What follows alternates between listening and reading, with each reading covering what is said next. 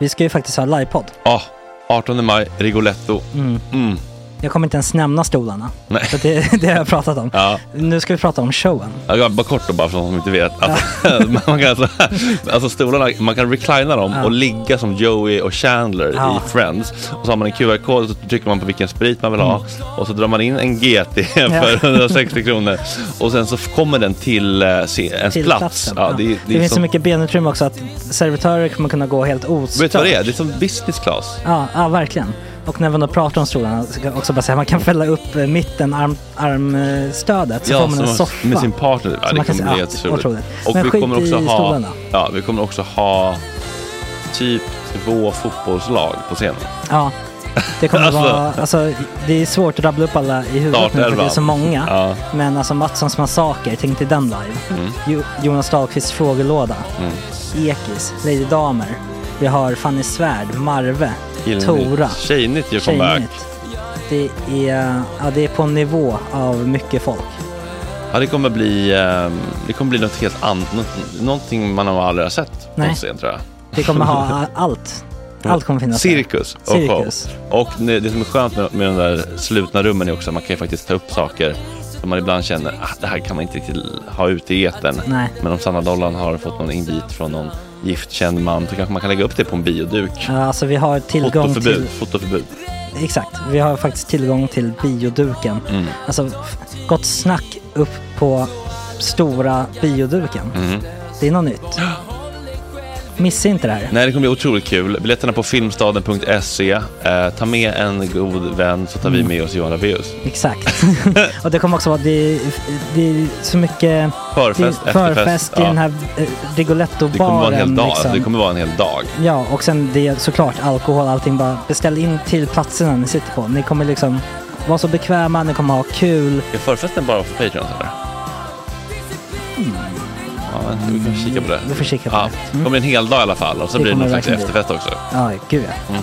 Vad är en Gott Snack eh, livepodd utan efterfest? Gud, det kommer bli så länge sedan vi hade livepodd. Ja, det ska Längtar. bli skitkul. Ja, vi ses där hörni. Men, vart köper man biljetterna? Filmstaden.se. Ja, in och köp. Sök på Gott Snack där bara. 18 maj. Puss, hej.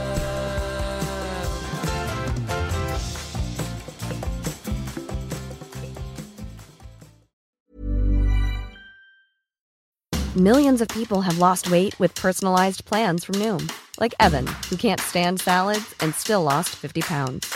Salads, generally, for most people, are the easy button, right? For me, that wasn't an option. I never really was a salad guy. That's just not who I am. But Noom worked for me. Get your personalized plan today at Noom.com. Real Noom user compensated to provide their story. In four weeks, the typical Noom user can expect to lose one to two pounds per week. Individual results may vary. Hey, it's Danny Pellegrino from Everything Iconic. Ready to upgrade your style game without blowing your budget? Check out Quince. They've got all the good stuff shirts and polos, activewear, and fine leather goods, all at 50 to 80% less than other high end brands. And the best part? They're all about safe, ethical, and responsible manufacturing. Get that luxury vibe without the luxury price tag. Hit up quince.com slash upgrade for free shipping and 365 day returns on your next order. That's quince.com slash upgrade. Hey, it's Ryan Reynolds, and I'm here with Keith, co star of my upcoming film, If, only in theaters, May 17th. Do you want to tell people the big news? All right, I'll do it. Sign up now and you'll get unlimited for $15 a month in six months of Paramount Plus Essential Plan on us. Mintmobile.com slash switch. Upfront payment of $45 equivalent to $15 per month. Unlimited over 40 gigabytes per month. Face lower speeds. Videos at 480p. Active Mint customers by 531.24 get six months of Paramount Plus Essential Plan. Auto renews after six months. Offer ends May 31st, 2024. Separate Paramount Plus registration required. Terms and conditions apply if rated PG.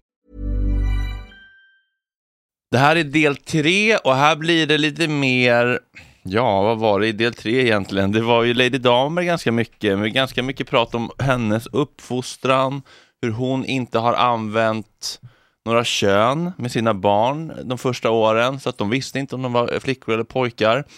Vi kommer in på eh, Natashas mående också, självmordstankar. Ja, väldigt spännande och eh, ja, de hade kunnat hålla på hela förmiddagen här så vi var tvungna att sätta stopp till slut. Men eh, kul var det, intressant.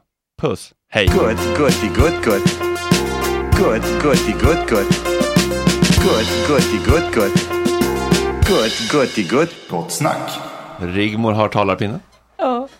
Nej, men det är en sak som är viktig här och det är ju hur man uppfattas av de närstående. Ja. En person som är under påverkan och det kan vara droger då som vi pratar om nu eller om, av alkohol eller av något annat dionysiskt tillstånd. Till exempel sexuell attraktion som riktar sig eh, mot någon som inte är mottaglig eh, när det inte rör sig om ömsesidighet. Alltså att man, den, det här att man blir så sluten i sin egen värld och sin egen erfarenhet och upplevelse som man fattar. Det går att använda konstnärligt tänker jag. Man skriver en bok, man, i, i sitt måleri, i sitt konstnärskap.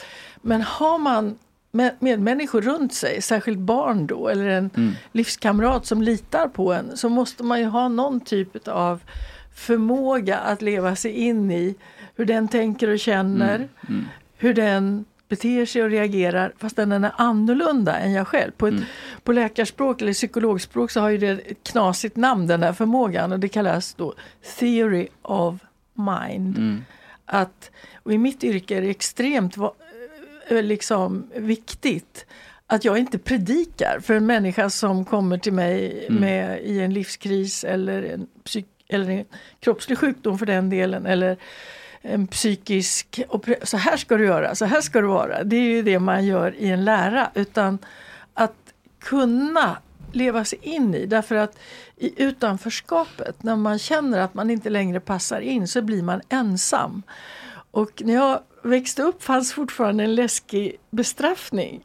Det hette gå i skamvrån. Ja. Och då i skamvrån är man inte två eller tre utan man är ensam. Man får inte vara med. Och då har jag tänkt att eh, när man känner sig annorlunda så verkar det som att det är kopplat till skamkänsla. Och är man två i den där skamvrån, i, är jag eh, som läkaren, psykoterapeuten, någon som kan sitta med dig i din skamvrå och vi kan prata om det som det är. Då är vi liksom en liten minoritet. Men vi, den personen är inte kvar ensam i det. Och det där att man, det är ju vad mitt jobb handlar om. Att försöka, om det går bota, om det inte går lindra, om det inte det går trösta. Att liksom få stå nära medmänniskor när något man inte har kontroll över har tagit över. Och där vill jag också rekommendera att ta droger i grupp. Det är ju fantastiskt. alltså, alltså ta, ta typ MDMA, ett kompisgäng på typ sju pers. Det var otroligt. Man har olika små öar och folk ligger i, i högar och liksom man pratar om, om saker som man aldrig har vågat prata om. Alla murar rivs, inget känns läskigt, man vågar vara sårbar. Så jag blir lite så av alkohol. Jag blir totalt hämningslös. Typ. Ja, men, Men- eh, men det, det, det, det är någonting annat som händer med ämnet tycker jag som gör att ingenting känns läskigt eller farligt att prata om. Alltså, alltid känns bara så här, jag vill bara connecta. Och med, på alkohol är det mer så här, ja, det är kul att snacka men det är inte så här, jag blev våldtagen typ och det känns inget läskigt att ber- berätta. Typ. Ja men precis, och det är ju Jag tänker att det är, det är väldigt viktigt att göra en distinktion mellan olika typer av droger i, när man diskuterar sådana här saker. Och visst finns det ibland problem med folk som tar psykedeliska droger, inklusive MDMA, att de blir dåliga på att mentalisera andras reaktioner för de är så upptagna med, med det de själva genomgår. Men det problemet finns ju nästan i ännu högre utsträckning med just alkohol. På grund utav att alkoholen inhiberar eh, frontala funktioner i hjärnan som handlar om, om kontroll utav impulser. Det är liksom det första som det gör. Och det innebär att man till exempel kan bli ganska aggressiv utav eh, alkohol, vilket man inte brukar bli av psykedeliska droger. Så vi, vi, har, vi har en egendomlighet på så vis att vi säger att det är okej med alkohol som av allt att döma är en drog som är toxisk eh, och dessutom har negativa konsekvenser när det gäller beroende och när det gäller våld mot andra samtidigt som vi säger nej till andra droger som inte har den profilen. Jag var på en Verkligen. alkoholutbildning för att få alkoholtillstånd till vår festival i sommar. Och då var det några poliser som föreläste. Och så här, 80% av alla våldsbrott Vem var det har- som föreläste? Två poliser.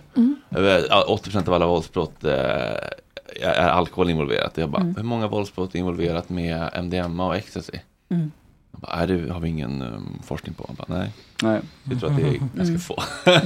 Men alkohol gör ju som sagt, stänger ju av där, så att många vill ju skylla på alkohol när de har druckit men jag gjorde det för att jag drack alkohol. Ja, sure, absolut, men det var ju det du ville göra. Därför Mm. att det, det är ju ditt riktiga jag kommer ju fram Ja, det beror på. Jo, det gör Inte alltid, Försök inte inte. Nu har du gjort någonting pinsamt och vill skylla ifrån Nej det men vadå, alltså, ens riktiga jag Jo. sitter väl också i frontallobens omdöme och Ja, nej men alltså det, ens riktiga jag sitter väl överallt och, på, och påverkas av exakt allting. Att, att vara nykter, som sagt, som vi pratade om nyss, betyder ju inte att du reagerar nyktert egentligen, för att du är påverkad av allting. Men det du gör under alkoholens influens är ju saker som du, du vill göra just då. Inte för att alkoholen får dig att vilja göra det, utan du vill göra det och alkoholen stoppar den där lilla bromsen du har i hjärnan. Mm. Men bromsen är ju en del av jaget får man väl hoppas. Ja, Man är inte bara reptilhjärnan. Liksom. Nej, men du vet ju hur man kan känna sig, jag vill göra de här grejerna, men sen så stoppar det, det är något som stoppar. Mm. Men du vill ju göra. Mm. Du vill ju slå den där jäveln på käften, eller du vill ju, men du har det här konsekvens... Men, vill, vill du slå någon på käften på riktigt? Ja, ja. Vem Oj, men ingen specifik just nu. Nähä. Eller kanske, men jag vill inte name- namedroppa. um, Men jag tror, det där stämmer säkert generellt, men jag lyssnar på Marcus Heilich, en um, svensk eh, alkoholforskare som säger att just patologiskt rus, människor som får det, det kan man inte riktigt analysera i de termerna, de Mhm. egentligen vill göra de här sakerna. Ehm, jag vet inte, vad, vad säger du Rigmor som läkare? Jo, Ja. vad, vad var frågan? Nej men frågan är om, om den här modellen utav att man egentligen vill göra de nej, nej, sakerna. nej. Jag är helt enig med Marcus Heilig Ja, förstås. ja. Eh, Det patologiska ruset är ju också så destruktivt för omgivningen. Ja. Och jag, jag tror ju på att bra relationer, Mm. eh, man kan vilja slå någon på käften kanske, men det, det kommer surt efter. Mm. Eh, alltså man vill ju egentligen, det, det är ju att man har kastat sig över i det som vi kallar det, diony, låta affekterna Mm. styra. Mm.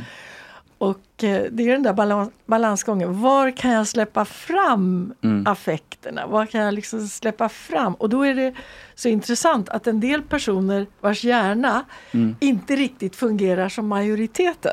Det var det jag var inne på med det, Mm. det tourettiska och som Natasha pratar om ADHD och så vidare. Det här är ju delar, precis som olika sätt att ni var inne på gay, gayrörelsen. Jag har arbetat eh, Liksom, jag har ju egentligen arbetat mest med personer som inte känner sig som de flesta. Jag har till exempel, eh, jag är inte sexolog men jag har inte träffat någon psykoanalytiker eller psykiater som har haft så många män med transläggning som har vänt sig till mig. Och det tror jag beror på att när jag har pratat psykologi så har jag utgått från Jung. Och då säger ju han så här att varje kvinna har en maskulin, liksom recessiv, min, mindre framträdande manlig sida som man kallar animus.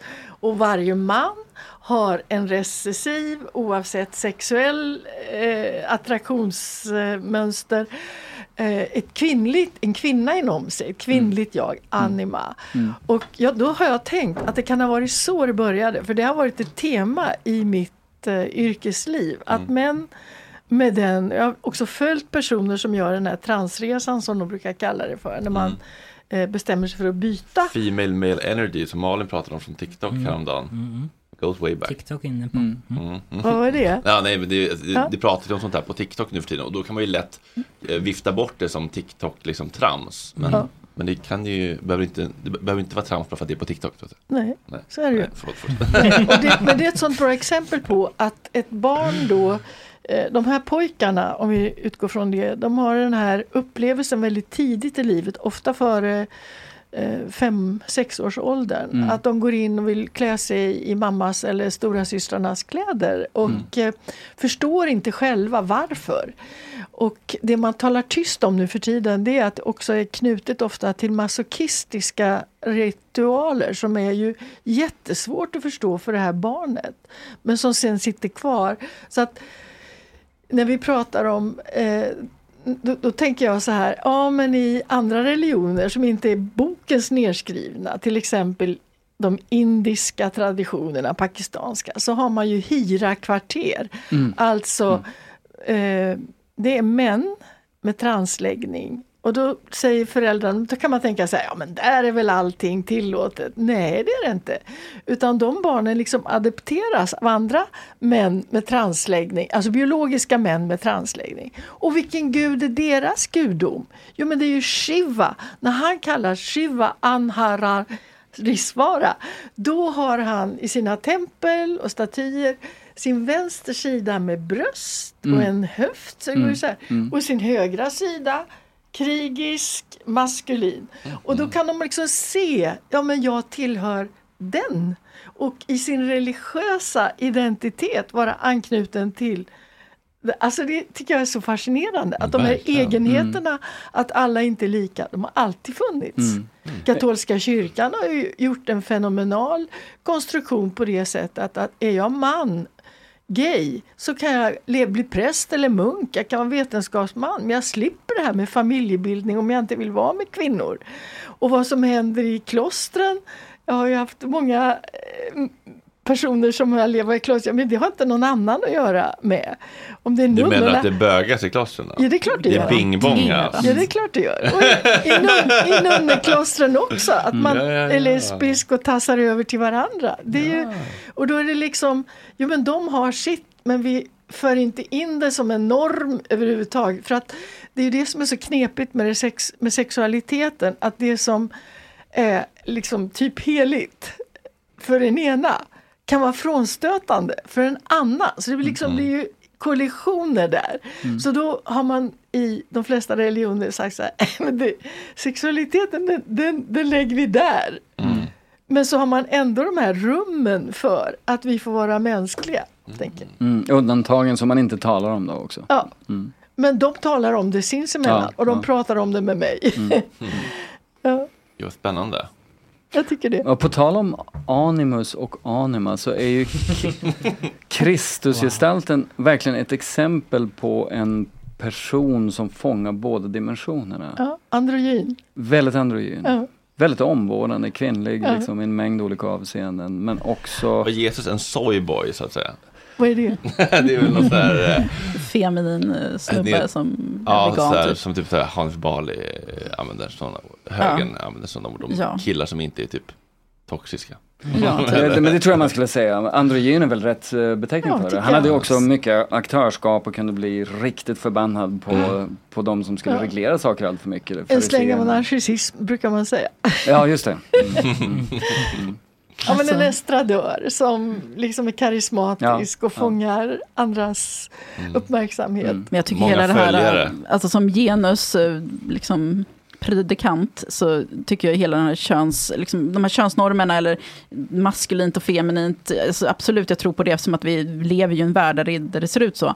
Men jag tror inte att det är sunt för människor att haka upp sig på det. Som nu med de här TikTok-trenderna, superintressant. Jag kan absolut känna igen mig i så här, jag vill ha en maskulin man som tar hand om mig, för att jag är formad av det här samhället till att vara en kvinnlig kvinna.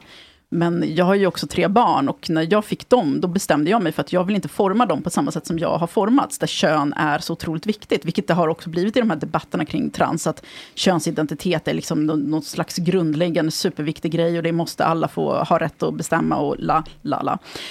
Och jag kände så här, men kan inte mina barn bara få vara människor? För jag säger det till dem nu när de är så här, min dotter fyller 16, min son fyller 14 och jag har en sjuåring också att du är Tamlin, du är ninja, om du är pojke eller liksom tjej, det spelar ingen roll, för du kommer fortfarande vara den du är, oavsett om du transitionerar eller om du är någonting annat eller vad du nu är. Så när de var små, jag var ju hemma väldigt mycket med dem, eftersom att de, de gick inte på förskola första åren. De visste ju inte att de var pojke och flicka, för att jag använde aldrig de orden, jag använde aldrig orden man och kvinna, alltså könade ord. Oj. Så att de, när de kom till, jag kommer ihåg när Ninja började förskolan efter att hon var tre, och så sa pedagogerna typ, men kom nu tjejen. Och hon sa, vad fan är det? Wow. Hon bara, jag är ingen tjej, jag är ninja, vad pratar du om liksom? Intressant. Ja, det var ett intressant experiment som mina följare kallade det för. Men det var inte ett experiment, utan det var så jag vill att de ska kunna växa upp och bara vara de de är. Utan att känna sig, för att barn lär sig ganska tidigt vad som är okej att vara för pojkar och för tjejer. Och att vara pojke till exempel är att inte vara tjej. Så att man måste ta avstånd från allt som är tjejigt. Och det ser man ju också hos väldigt osäkra vuxna män. Att så här, nej, men, det är liksom böget att tvätta röven typ. Alltså, det har ju nått sådana absurda nivåer kring det här maskulinitet och femininitet. Att man liksom är rädd för att vara sig själv, för att Mm. inte vara man vill inte Menar vara du andra. att det är så i din generation? Jag känner inte igen mig. Är det så? Ja, alltså jag skulle inte säga att det är så i min generation. Men i Nynäshamn? Eh, Nej, utan det är väl så i det sammanhang som jag har vuxit upp i. Alltså Okej. 80-talet, eh, arbetarklassen, typ. Jaha. Ja, Ja, ja. men precis, men jag håller med om väldigt mycket utav det där. Och det är delvis därför som jag tycker att androgynitetsidealet då är ganska värt att lyfta fram trots allt. Eller du? integrationen av animus och anima. Ja, ja. Jag förstår att eh, man kan se det som en som en eftergift för könets primat i någon mening också när man säger att det ska integreras i efterhand. Du gick en, en ännu mer radikal väg Ja. genom att inte vilja benämna det från första början.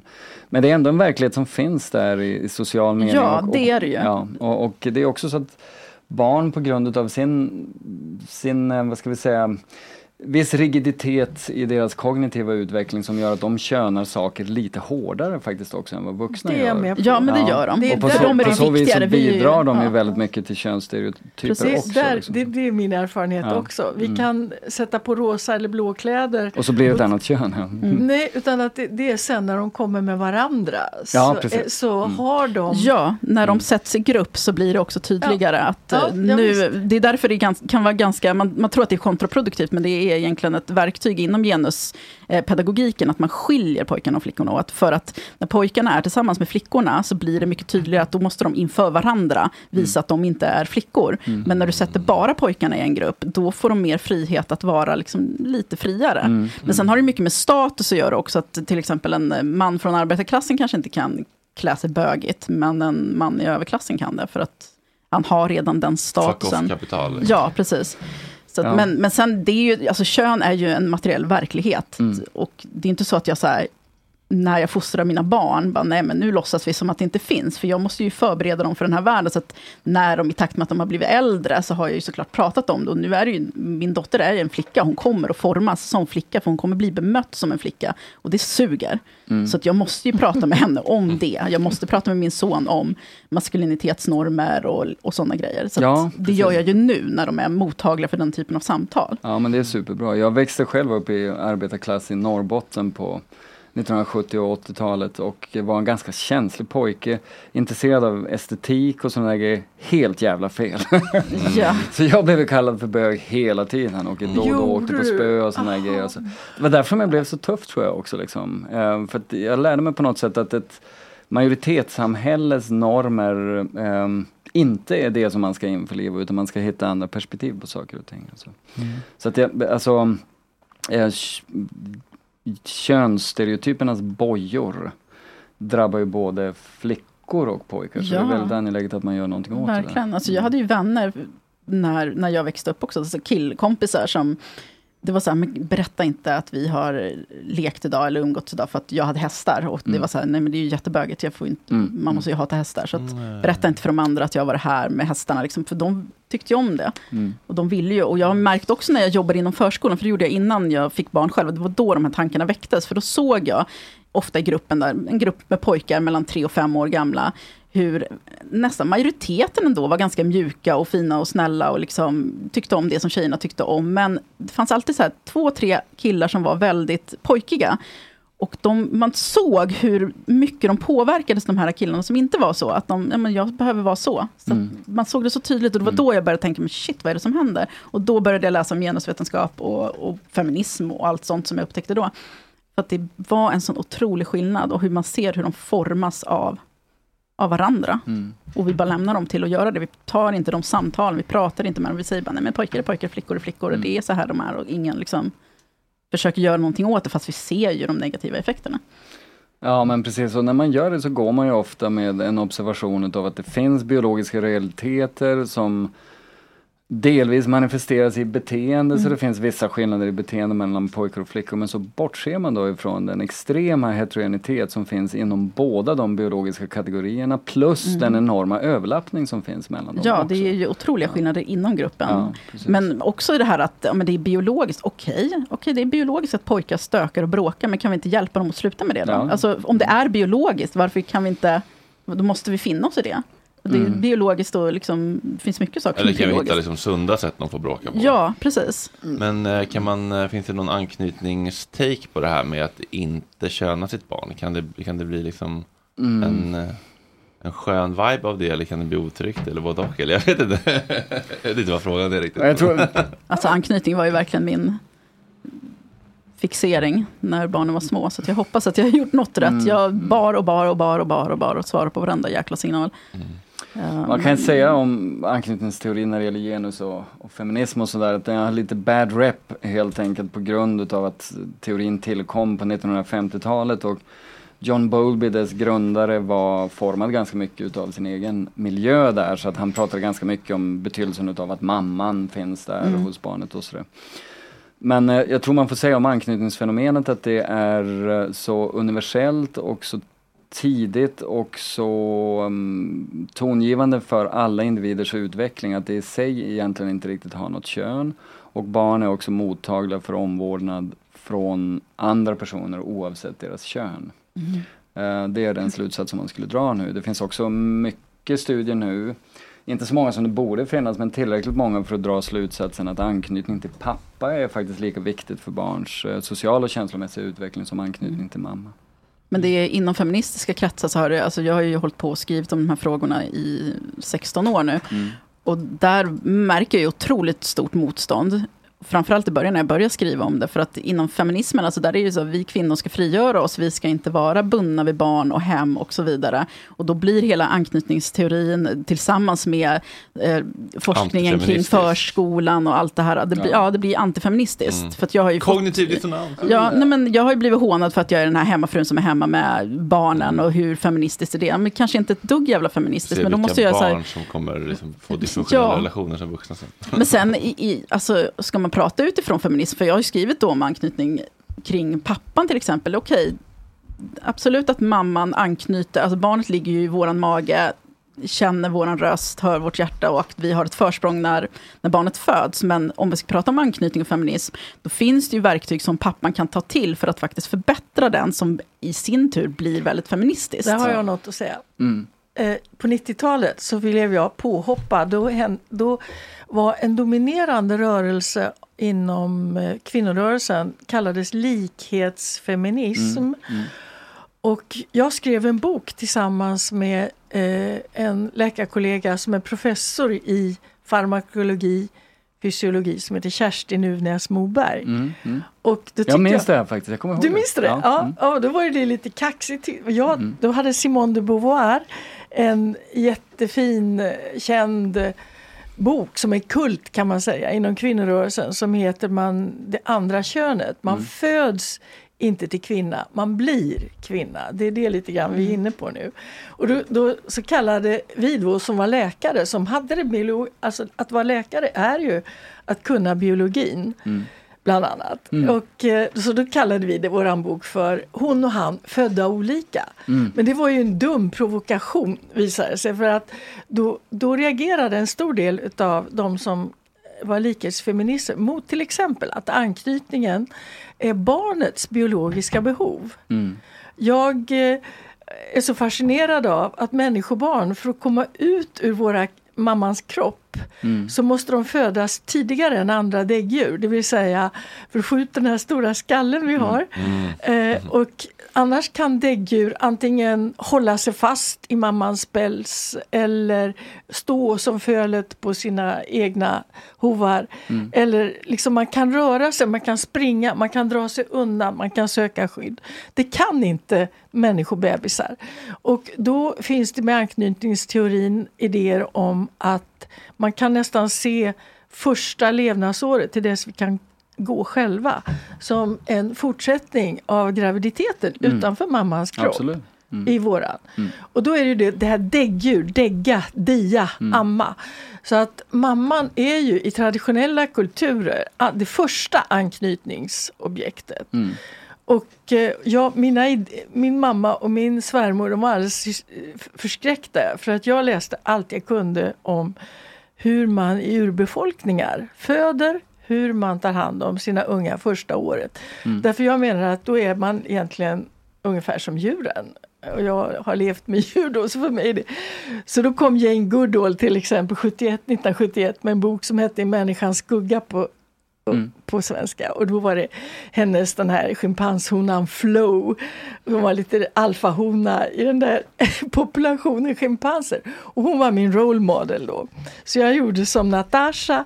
Jag skaffade, det fanns inte selar när jag, såna här bärselar när jag fick min första unge. Men pappa råkade åka till Japan och där vet man att de bär.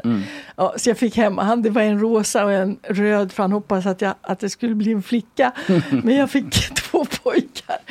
Ja, men alltså bara ha dem nära. Men inte sitta hemma vid spisen och föda barn. Utan jag hade dem ofta på ryggen för att ha händerna fria. Jag hade hästar, hundar, eh, jobbade, jag jobbade även, tog enklare kan man då tycka jobb, deltidsjobb i äldrevården, eh, barnavårdscentraler och så. Där personalen tyckte det var okej att min ettåring var med. Så jag hade dem in till mig fast jag jobbade deltid första tiden. Och det var just för att säkra den anknytning som barnet visar sig behöva. Mm, mm. Tills min första unge sa, mamma, jobbet är tråkigt för barn. Då, blev, då fick vi eh, gå till barn till förskolan istället då. Och, eh, eh, så det där kan, men det är också beroende på vilken partner man har. Mm. För jag har ju träffat kvinnor som känner att nej men nu har jag fött min unge, jag har gjort mitt, nu får pappa ta över. Mm. Och väldigt ofta kan det vara, har det visat sig vara kvinnor som är eh, begåvade kanske med så introverta drag så att de har lite autistspektrum tillstånd där man inte har det här fysiska så nära sig. För mig var det naturligt. liksom. Vi- Jag skickade en bild till dig när jag var, ut- vi var ute och seglade. Bebisen var en vecka så drog vi ut två månader. Och, jag- och, men min partner då, min man, han kom stort när ungarna började kunna prata. Så att jag fick liksom ett schimpansliknande föräldraskap. Och, då, och då kunde jag, och sen blev det, i våra fall funkade det bra så att när ungarna blev lite äldre så började jag pendla till Zürich, till den här tokiga utbildningen. Det kan man ju tycka var inte så anknytningsmässigt, men då var det som att det var färdigt och mättat. Mm. Så att vi klarade det och var ifrån varandra då. Och då, då var plötsligt pappa närmre. Mm. Så att man kan också se olika mönster tänker jag. I Natashas Precis. fall så var det rätt att poängtera det här med att du är inte pojke eller flicka, du är min gullunge. Ungefär tänker jag mig. Mm. Och, eh, och det gjorde väl jag också fast jag tänkte inte i de termerna riktigt. Nej. Men eh, Mm. att olika föräldrar, liksom det är en kultur också i varje familj på något Men sätt. sen är Ja. barnen olika också. Jag fick ju en high need baby den första jag fick. Vad fick du? En En sån här high need, alltså som du kan, High inte, ja, du kan ja. inte lägga ner dem överhuvudtaget. Nej. Nej, vi hade också en sån. Det är maratonamning, det är bara bära, bära. Ja. Eh, och det var en mardröm. Sen kom den andra ungen och han bodde ju bara i sjalen, liksom, så att jag visste ju knappt vem det var. Det var bara något litet paket jag hade. Men, och, men pappa fick ju inte röra. Alltså, min man har ju varit väldigt, han, han har jobbat väldigt mycket såklart, men han har varit hemma i stora, liksom, han har kunnat vara hemma väldigt mycket eftersom att han kunnat styra själv. Och han har ju velat vara delaktig, men alltså, det hade inte gått. Ninja, hon skrek ju som en stucken gris bara han kom nära. Men det är ju det. Det är det som kallas en validerande omgivning. Att visa bebisen, jag vill vara hos mamma Natasha. Ja, då validerar du det. Vi älskar dig som du Alltså man Ja. inte sätter principer. Och att, Men en del är ju så att de säger nej, de måste lära sig, så nu ska jag lämna över det här Exakt, barnet till ja. någon. Och det var så, nej men hon vill ju inte. Och jag Nej. tror inte att det skapar trygghet genom att jag ger bort henne, utan hon får, nu älskar hon sin pappa och, hon, och det gick ju liksom, alltså när hon var två år så var det inga problem. nej. Men sen fick vi ju vårt tredje barn, Juno. Jag, kunde ju, jag höll på med körkortet som jag aldrig tog, för att jag misslyckades med det, eh, och gav upp. Men då hade jag precis fött Juno, och han kunde jag lämna med pappan. För att då hade vi så här, jag har ju ammat väldigt mycket, så det är ingen flaska, absolut inte. Men en kort stund kunde jag lämna honom med, liksom, under dagen. Och fick han mata med så här sked, eh, ersättning då. Och det gick hur bra som helst. Alltså, och han är, har varit väldigt pappig. Och det var inga problem, han protesterade inte. Så att det var liksom inget så här... Men nu är vi verkligen i business. För att Ja. nu är ju du, bekräftar ju ni båda två min erfarenhet. Att vi är så olika redan Ja, från början. precis. Ja, alltså och de- att det inte är så att vi formar ungarna till att bli hitan. Nej men man ditan. trodde ju det förut att det var Ja. liksom Och det var det, jag, blankt det, var det som papper. gjorde att man vände sig. Vi gjorde också en film med Mar- Marianne Arne, eller två filmer gjorde vi. Eh, utifrån den här boken som Kerstin och jag skrev, där den ena hette eh, Gott om pojkar, ont om män? Frågetecken. Och då var det just den här att vi eh, ja, det var framförallt jag då som beskrev hur när en pojke går ifrån familjelivet Mm. till vuxenvärlden och själv ska bli en provider kanske eller Mm. självständig. Ja, då är det vissa ritualer och då Mm. tog vi upp det och de är universella. Man hittar dem på, men man hittar den konstigt nog även i jämställda Sverige. Ja, det Ja, och, det, och, och sen så gjorde vi, och den gick, då var vi liksom, då var ingen beredd så den fick bra kritik. Den gick på bio, den har gått i tv och sådär. Så gjorde vi ändå om kvinnor. Och då, då, då var alla beredda i den här, som det hette då, likhetsfeminismen. Mm. Och då när vi pratade om det här kvinnliga, bland annat förlossning, föda barn, kärleken och så vidare. Och den heter eh, Flickor, kvinnor och en och annan drake. Så den kördes, på, den är från 90-talet, den ligger också på Youtube nu, båda de där filmerna. Och då blev, då blev den här falangen, eh, men det var så kul då därför att då var jag, ställde jag upp i olika debatter och fick skäll över att jag hade det här jag hade sagt och det här med anknytning bland annat. Och det, att, det, att vi är biologiska kroppar, det var inte inne på 90-talet.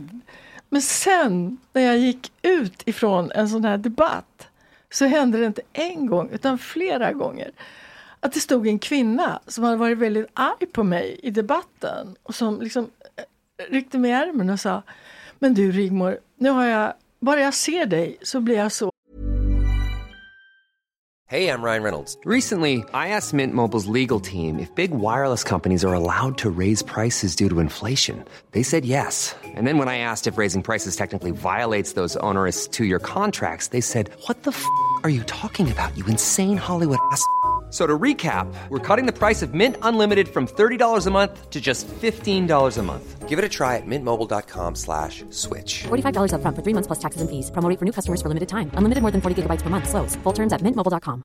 Many of us have those stubborn pounds that seem impossible to lose, no matter how good we eat or how hard we work out. My solution is PlushCare. PlushCare is a leading telehealth provider with doctors who are there for you day and night to partner with you in your weight loss journey. They can prescribe FDA-approved weight loss medications like Wagovi and Zepbound for those who qualify. Plus, they accept most insurance plans. To get started, visit plushcare.com slash weight loss. That's plushcare.com slash weight loss. Hey, it's Ryan Reynolds, and I'm here with Keith, co star of my upcoming film, If, only in theaters, May 17th. Do you want to tell people the big news? All right, I'll do it. Sign up now and you'll get unlimited for $15 a month in six months of Paramount Plus Essential Plan on us. Mintmobile.com slash switch. Upfront payment of $45 equivalent to $15 per month. Unlimited over 40 gigabytes per month. Face lower speeds. Videos at 480p. Active Mint customers by 531.24 get six months of Paramount Plus Essential Plan. Auto renews after six months. Offer ends May 31st, 2024. Separate Paramount Plus registration required. Terms and conditions apply if rated PG. jävla upprörd. Och då tänker jag, det här är ju mitt problem. Och det skulle vara ganska bra att börja rakt in i det. Har du tid för mig i terapi? och, då, och då när jag liksom fick dela det här inifrån, i hennes inre värld. Ja. Och vi satt där. Och sen i det yttre så fortsatte det vara de här arga debatterna. Det finns något rituellt kollektivt över det där, att visa upp rätt ideologi, bekänna Ja, färg. så var det. Ja. Ja, så var det. Ja. Och det är ju ideologierna, religionerna, Ja. heja på AIK, heja på den ena eller andra. Så jag tror att det var det. Mm, Men det gjorde att, att jag liksom, ja, jag kunde inte riktigt Alltså jag kunde se med värme även Mm. på de som var arga på mig på något konstigt sätt. Det var, det var intressant. Jag har en så jävla dum tanke som jag, jag kan inte tänka på någonting utan att fråga. Men vi pratade om Jesus förut. Ja, I Sydamerika, Mm. uttalar man Jesus, Jesus eller säger man Jesus? Jesus tror jag. Ja, Alltså för även Jesus Kristus. Även i Spanien. ja. För till fotbollsspelare kallar man ju Jesus, om de heter det. Och Jesus även resten av världen. Ja. Jesus Alcalá. Ja, man heter ju olika saker i olika länder. Jag vet, Alltså, men Jesus, i, alltså om man är fotbollsspelare, då kallas man Jesus. ja. Men om man är Kristus så kallar man Jesus. Ja. Men i Sydamerika då är båda samma. Ja. Där jag kommer ifrån så säger man Jesus. Ja, alltså, jag kom från Hudik så att det är Ja. Men jag skulle vilja säga några grejer om det här med omvårdnad, för jag tror nog att jag nästan är den av oss tre kanske som skulle inta, inte den mest likhetsfeministiska eh, utgångspunkten, men däremot poängtera någonting som är sant för vår art jämfört med alla andra arter och det är en enorm flexibilitet eh, i anpassning till olika typer av kulturella förväntningar som finns. Eh, och där så, så, och, och min favoritförfattare om det är någon som vill läsa, hon heter Sarah Bluffer Hardy och är i grunden sociobiolog men också feminist. Och hon, hon eh, är den antropolog som är den största tror jag, internationella auktoriteten på just omvårdnad och mödraskap. Och hon har skrivit mycket om hur det varierar exceptionellt mellan olika kulturer och olika djurarter. Det är alltid så, det har Rigmor alldeles rätt i, att det, det är mamman alltid som är det primära objektet för barn, men sen hur länge hon håller på Mm. skiljer sig väldigt mycket åt. Och framförallt pappans roll skiljer sig enormt mycket åt. I vissa kulturer så är pappan bara sperm provider och, eh, och därutöver ger lite materiella resurser men sen så försvinner han bort därifrån. Ungefär som Almqvist tänkte sig att man skulle ha det även i Sverige faktiskt. Det- Mhm. delvis. I det går an. Ja, precis. Det var exakt. hans ideal. Det var hans ideal. Han var Men, en- men i andra kulturer så är pappan precis lika viktig som mamman Ja, och dessutom från första början. Liksom. Ja, så att, och, och då handlar det ju om att även om barnet har, och det är min erfarenhet också ska jag säga, jag har fyra barn, eller jag och min fru har Barnen har en ganska stark eh, preferens för mamman till en början, speciellt om hon ammar. Mm. Och det är ganska svårt att bryta igenom där. Men min filosofi där, den har varit att vi har ett väldigt komplext familjesystem med alla dessa barn. Eh, Min fru behöver kunna göra andra saker än att bara ägna sig åt omvårdnad, även om barnet visar en stark preferens för mamman. Så då har jag försökt hitta knep att komma in i barnens värld vid en tidig ålder och jag har lyckats ofta genom musik och dans. Just det, det är härligt. så War on Drugs var ett favoritband Mm. för, för vår sexåring nu. Om, om jag slog på vissa låtar av dem och dansade med honom så somnade han med mig. De är väldigt så mjuka och atmosfäriska. Ja, precis, exakt. Det är repetitiva rytmer Man får ju hitta boom. det, de här knepen. Och det Ja. finns ju, men jag tror att många vill gömma sig lite bakom också så här att ja, men det är mamma som är viktigast, så att då tänker jag inte ens försöka, för jag har inga bröst. Jo, men du får ju försöka på något annat sätt, så Ja, kanske, precis. kanske inte går nu eller om en vecka, men om du är där och hela Mm. tiden visar att du är en del av det här barnets liksom, Precis. lilla sfär. rygghamn. Bara att sova tillsammans med barnet gör ju jättemycket för Ja, anknytningen. ja, ja, det gör det ju. Så att, Men, men sen är det ju det här då att i många kulturer så vet man inte säkert vem som är pappan. Nej. Så att i Afri- många afrikanska kulturer och även eftersom jag är intresserad av urbefolkningar då så är äktenskapet mer av liksom en social grej. Man binder ihop de här två Mm, stammarna eller så. Och, och det, det tycker jag även i den afroamerikanska kulturen så kan man se då Ja, att ja, mother, sister, brother. Det är, men det är i själva verket eh, morbrodern som är den viktigaste fadersgestalten. De har inte så mycket daddy father. Nej. Det har kommit nu naturligtvis. Men Du menar var, att svarta alltså, män ofta överger sina familjer? är det du säger? Nej, men det jag menar är att kvin- kvinnan är sexuellt jämställd. Ah. Jag, har, jag är ihop med den jag vill. Och då kan ju inte han som jag är gift med vara säker på vem som är pappa till min unge. För jag har med samma frihetsgrader som männen. Det är den det, det är liksom apropå olika normer och olika kulturer. Och då har det här kommit, om det är det arvsmässiga eller sociala mönstret då, att mam, alltså min bror, om jag har en bror, han känner ansvar på något slags familjemässigt sätt i de kulturerna till min unge. Så det är verkligen som ni säger, det finns så många olika sätt att leva och, eh, och att man antagligen hittar liknande mönster i även ett så pass homogent samhälle som Sverige har varit. Men det allra viktigaste det är väl ändå att ett barn får en pappa och en mamma. det är väl det allra viktigaste va? Det finns, finns en del anknytningsstudier på barn som växer upp med homosexuella föräldrar nu, surrogatstudier och så vidare också som pekar på alldeles normal utveckling hos de Ja. barn som växer upp med Visst. två föräldrar eller fler föräldrar utav samma kön. Så att, eh, tro. Ja, så de skiter väl i könet Ja, på de- anknytningspersonen. Ja, liksom. precis. De bryr sig Och ett litet barn kan ju ha hur många anknytningspersoner som helst. Mm, jag skulle vilja ha Ja, barn. inte kanske riktigt Men hallå, som- nej, Nej, men, Men fler- men de kan ha fler, ja, fler än mamma och pappa. Och det är liksom. också bra om de har fler. Ja. Därför att det är väldigt eh, skör situation med bara två. Ja. Liksom. Mm, jag skulle vilja Ännu ha... värre med bara en. Liksom. Ja, det är inte, inte rimligt. Nej, det var, det var jobbigt där. jag skulle vilja ha två första barnet. mammor och att jag och min kille var två pappor. Mm. Det Jag känns... kan tala om för dig, det är kul att vara en farmor. Mm. Det fyra barnbarn. Ja, det, det är så kul. bara Alltså jag ser fram emot, i alla fall att bli mormor. Det, för där tänker jag att det är så här mina, det, hon kommer bära mitt barn Mm. i sin kropp med mina ägg. Ja, Mm. det ser jag fram det, emot. Det är liksom, det är härligt. Och då är man kan här- också ha nära vänner. Det är väldigt bra Ja, ja, men det moster också, som ja. en, far, en farbror, jag hade en farbror Rune utan egna barn.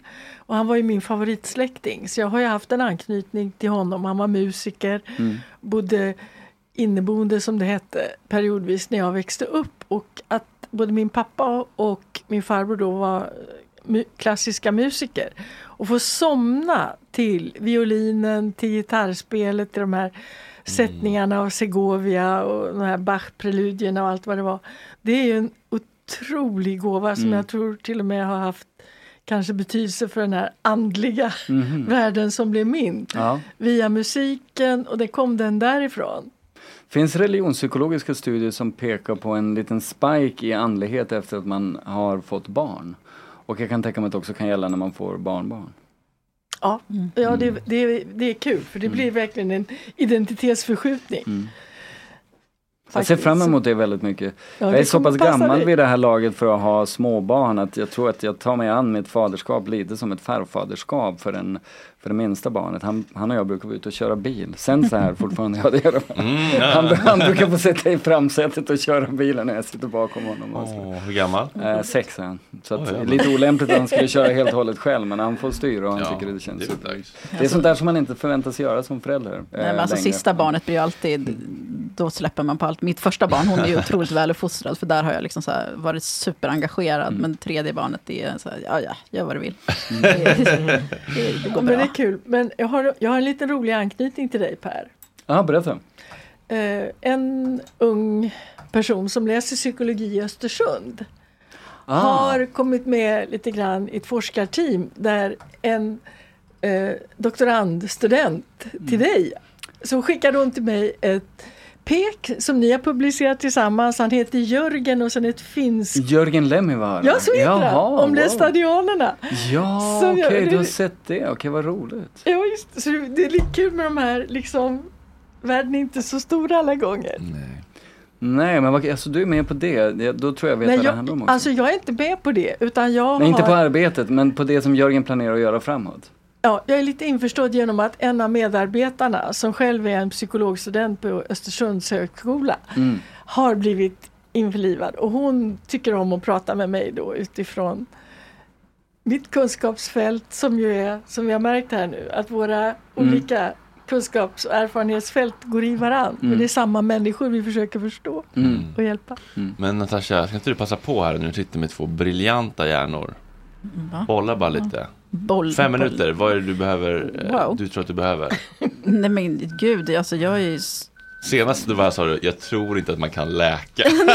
Nej men jag tror inte det. Jag, och jag är inte intresserad av att läka själv, jag vill bara förstå mig själv. För jag, alltså jag tror, alltså när jag, jag hade så här äh, ganska akuta, eller jag vill dö, det vet de flesta som känner mig.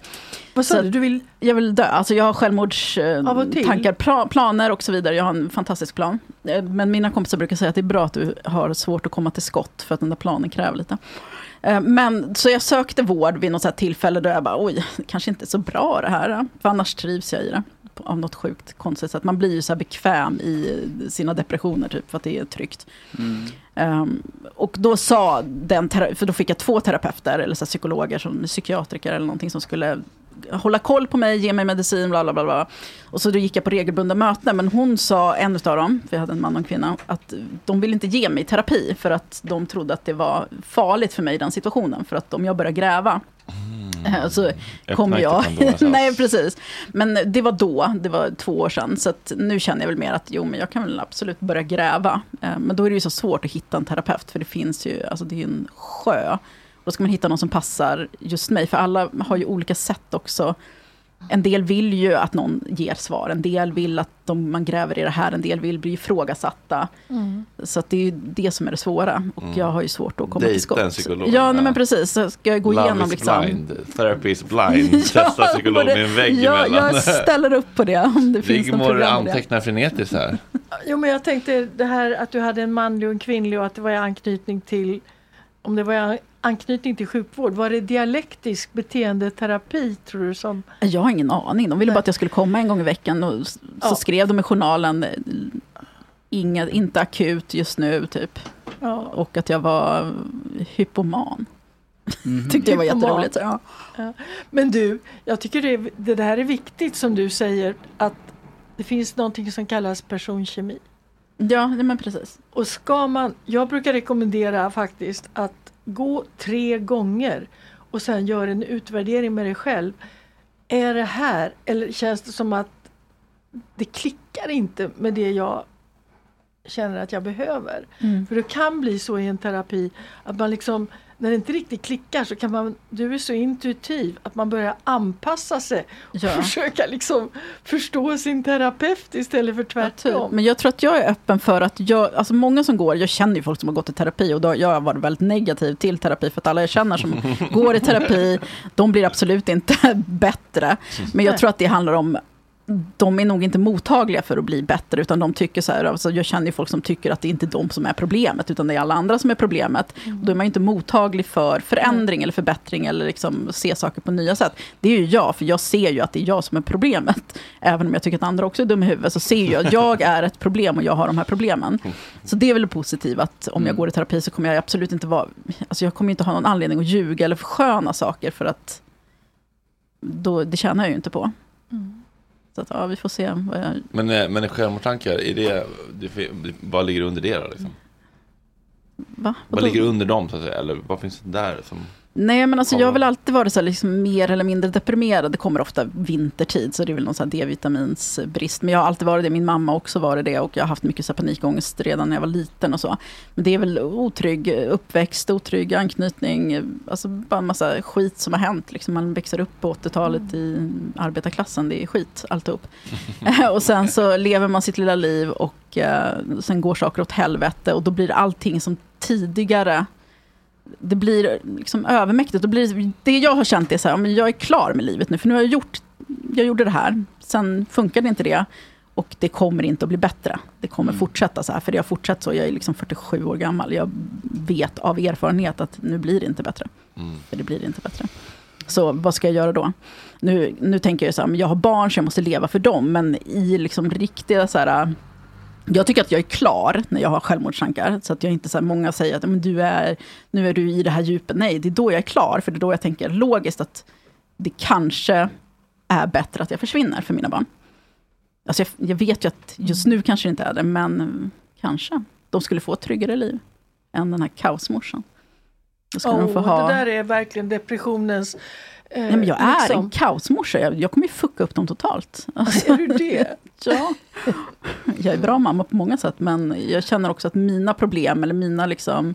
Och, alltså det är både så materiella svårigheter, men också psykiska svårigheter, kommer till slut kanske bli jobbigt för dem. Så ska de växa upp med den liksom... Min mamma Det var traumat. katastrof och jag hade aldrig inte velat ha henne. Jag, jag, Ja. vet, jag vet ju att barn tänker så, jag vet ju det. Mm. Alltid inte ha. Precis, men du prioriterade barnens anknytning under låga åldrar. Bara det är en väldigt bra sak som Ja, funkar men jag var som en slags bra skyddande faktor. för- småbarnsförälder, men... Men så här, ska jag bara säga. Att man ska inte ge upp möjligheten till helande framåt. Och det är det som är det stora problemet tycker jag med att man låter sin identitet och självuppfattning fixeras i ett tillstånd som har att göra med patologier. Man pratar ibland om diagnostic overshadowing. Inte så mycket inom psykiatri kanske, men i de, delar av psykologilitteraturen och man borde nog göra kanske mer inom psykiatri också. Alltså att man blir sin diagnos. Liksom. Mm. Ehm, och det där tror jag kan vara lite av ett problem därför att varje människa är också unik. eh, faktiskt. Ehm, även om vi har väldigt mycket gemensamt så är det också så att vi har våra unika erfarenheter. Och om man fixerar sig vid en depression eller en önskan om att dö, då finns det ju en risk att man gör det till en självuppfyllande profetia över Mm. tid. Och särskilt om du säger att du vill inte bli helad. Liksom. Ja, ja. Och Jag, jag tror inte att jag kan förstå det. är sig mer det. själv skulle jag säga, det är ju ett sätt att hela. En första. Ja, alltså det är väl det. Vi, alltså jag kan ju förstå så saker, alltså i, i barndom, så här, pappa försvann där, pappa kidnappade min bror, um, Mm. de skilde sig, våld där, övergrepp där. Sådana grejer kan jag så här, logiskt förstå att det är klart det påverkar mig på de här sätten. Men Mm. sen är det också att, ju, alltså när jag var yngre, det är klart att jag hade sådana tankar ibland också, men då var jag yngre, då var det så här, men jag är hopp för att jag är ung. Det kan ju alltid förändras, jag vet att det kan förändras även efter 50 också. Men det är så här, förändras hur? När man är liksom i min ålder och inte åstadkommit så mycket. Mm, mm. Nu, nu pratar jag liksom, försöker prata logiskt. Då, då blir man, ja men, då kommer det bara fortsätta så här. Det är så jag tänker, när jag tänker som sämst. Mm. Liksom. Det kommer Men- bara fortsätta så här. Jag tycker också det låter som att du ringar in jaget på ett för smalt sätt. Ja, men jag är ju Om du släpper speciell. jaget, öppnar blicken, Ja. så händer det ofta saker. 10 gram svamp så Ja, pausar man standardnätverken precis och säga det. Det är därför jag behöver lite. svampen. Mm. Med intention, guiding och Ja, ja. integration. ja, ja alltså jag skulle aldrig våga något annat. Jag är Mm. livrädd för typ psykos. För att jag, jag läste så här, jag var ju hypoman då enligt min terapeut, som jag läste där i. Hon sa det inte till mig, men jag läste det. Så då började jag googla, okej, är det Concerta som gör mig hypoman? Men nej, det var inte Concerta. För all, alla googlingsresultat sa nej, du, blir inte hypoman av Concerta, det blir det inte. Men sen så stod det på en jävla Flashback-tråd. Eh, man har upptäckt att personer med bipolaritet kan bli hypoman av sertralin. Jaha. För det var när jag började äta sertralin, som, för jag började äta det samtidigt som Concerta. Mm. Så att, då tänker jag så här, shit, tänk om jag är bipolär. Vet du vad? mycket, jag kan-. En, en positiv grej av allt som också är li, lite knä, visar sig vara lite tokigt med Jung, min Jung-analytikerutbildning. Men en positiv grej som verkligen har bekräftats det är vad han kallar andra livshalvan.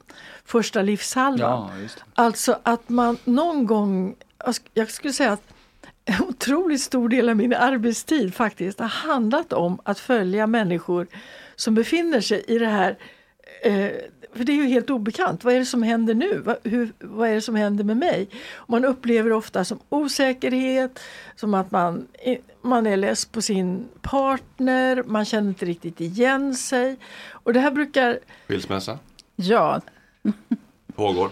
Skilsmässa. Är det så? Ja, ja, jag ska Ja, ja, skilja men mig. det, det, det är ett exempel. och... Ja, Ja. det är liksom inte liv i relationen på samma sätt. Det kan vara ett exempel. Men eh, Schopenhauer, Jung, Nietzsche och flera av de här tyska gamla eh, filosoferna, de ringar in att den här processen börjar när man är 36 år. Ja, men det låter ju hur galet som helst, men det löjliga är att i mitt fall och faktiskt en del fall så gjorde det det. Men sen vet man kanske inte, märker ingenting för det har gått ytterligare tio år någonting. Men det betyder alltså att man möblerar, det är som att själen som inte låter sig uppfostras möblerar om hos en människa mitt i livet. Och kan man möta det och liksom försöka förstå. Jag har ju en annan bra grej med min utbildning. Det är att eh, jag är bra på att ha en dialog runt motiv i sömndrömmar. För då är det som att hjärnan, de här stora räfsor och kammar som går genom minnesspåren och, dagliga upplevelserna när man sover. De kan liksom beskriva hur det känns just nu att vara den här personen. Så ofta kan vi få ledtrådar till en spännande eh, eh, dialog runt den människans inre sagobilder som kommer upp då. Och eh, då är det så att under andra livshalvan så ma- man kan faktiskt uppleva det som att jag blev en annan. Och du har den här perioden, hur gammal är du nu? 47. Ja men du är liksom mitt, du är mitt i spat, skulle jag påstå.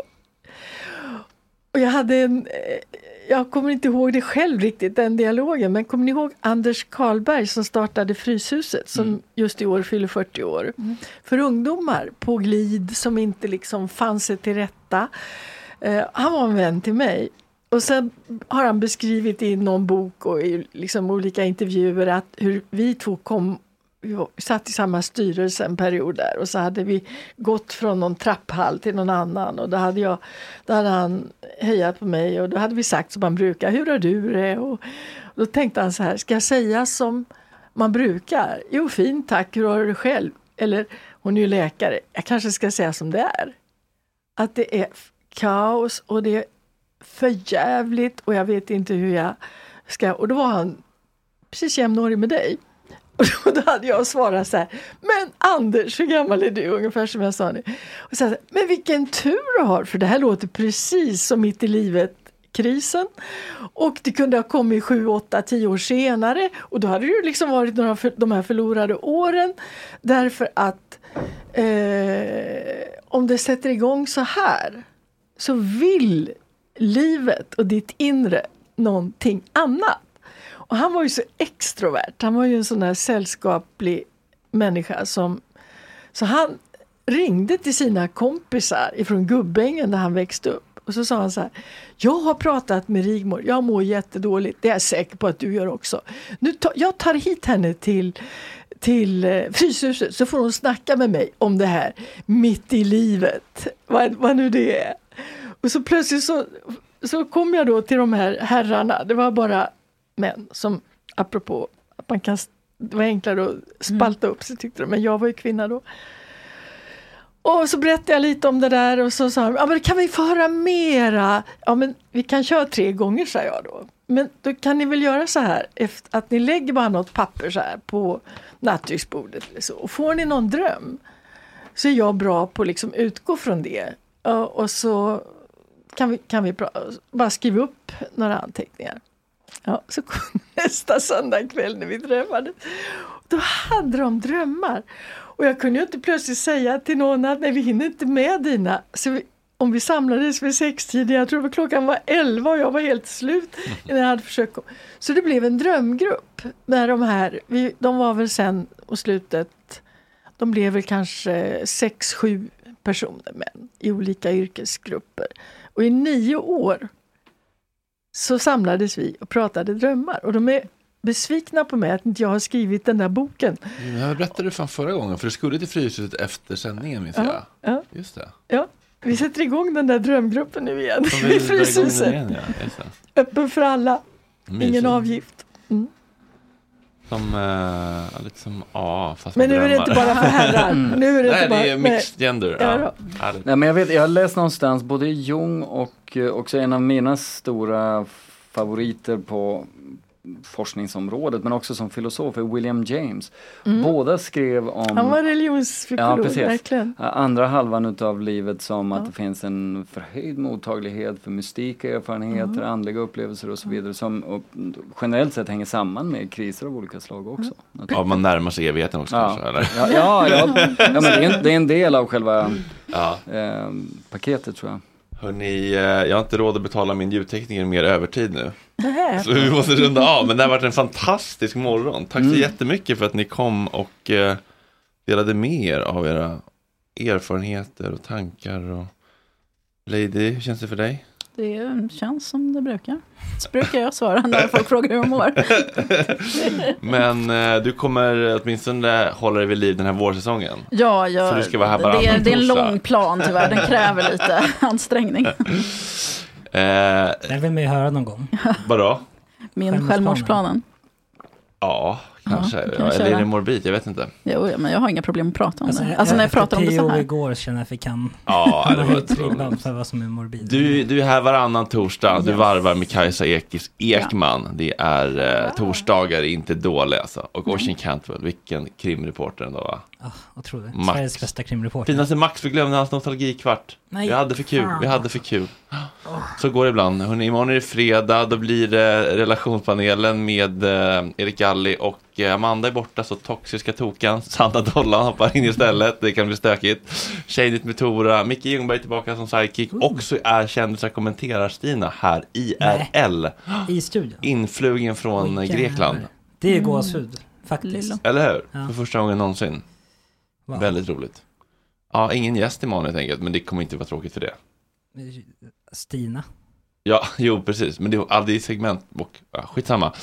Eh, idag tycker jag vi gör så här, August, för att underlätta för dig. Släpp tre delar, alltihopa. Del ett, del två, del tre. För det, här, det här tycker jag är så bra snack, det här ska inte låsas in. Men vad är del ett då? Bara första timmen, andra timmen, tredje timmen. Okej. Alltså så bara. Ja, okej. Ja. Det här vill man ska, ska nå folket. Mm. Jag får tacka för hedersplatsen med de här två den bästa platsen? Räkan och Ja, vad heter de? Bruce. Bruce. Ja, men de, och Bruce spinner och räkan gosar sig mot min hand. De är så härliga. Vad ska, ska ni göra idag? Ja, idag ska jag faktiskt, jag ska sticka iväg och hämta ett släp i Bromma och eh, packa i ordning en massa grejer som jag och min fru har varit och hämtat till vårt nya landställe som vi håller på att möblera. Det ligger i Dalarna så vi ska åka dit. Dalarna. Gud vad I härligt. södra Dalarna, Söderberg. Ja, i typ en timme från Borlänge, något sånt. Mm. vad Ehm, på gränsen mot Västmanland. Väldigt, det är ett väldigt kul projekt, så vi ska vara där till helgen. Ja, det förstår jag. Gud vad mysigt. Du har en härlig dag, Ja. Natasha. Ja, jag ska bara hem och vara mamma. ja, men det är det finaste man kan vara. Ja. Ja, verkligen. Och mina barn gillar när jag är hemma för att jag pratar så mycket.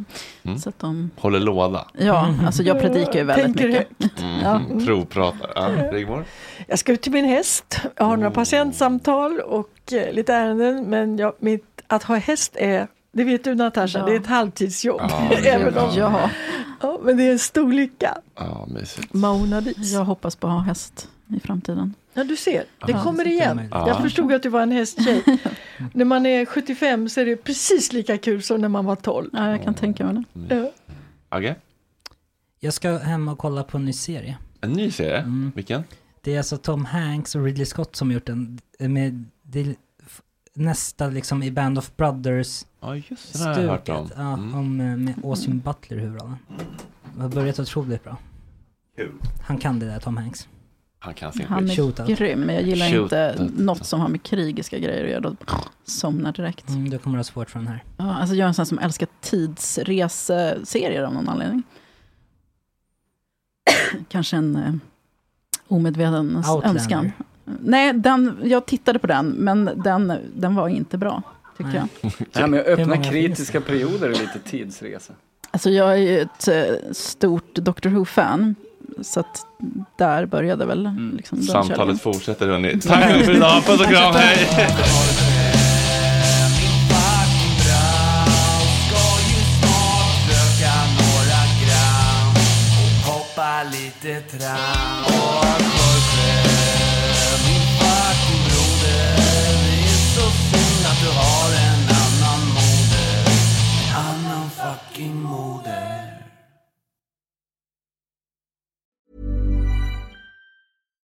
Why don't more infant formula companies use organic, grass fed whole milk instead of skim?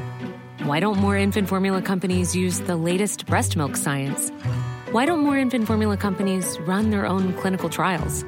Why don't more infant formula companies use more of the proteins found in breast milk? Why don't more infant formula companies have their own factories instead of outsourcing their manufacturing? We wondered the same thing. So we made ByHeart, a better formula for formula. Learn more at byheart.com. Hey, it's Paige DeSorbo from Giggly Squad. High quality fashion without the price tag. Say hello to Quince.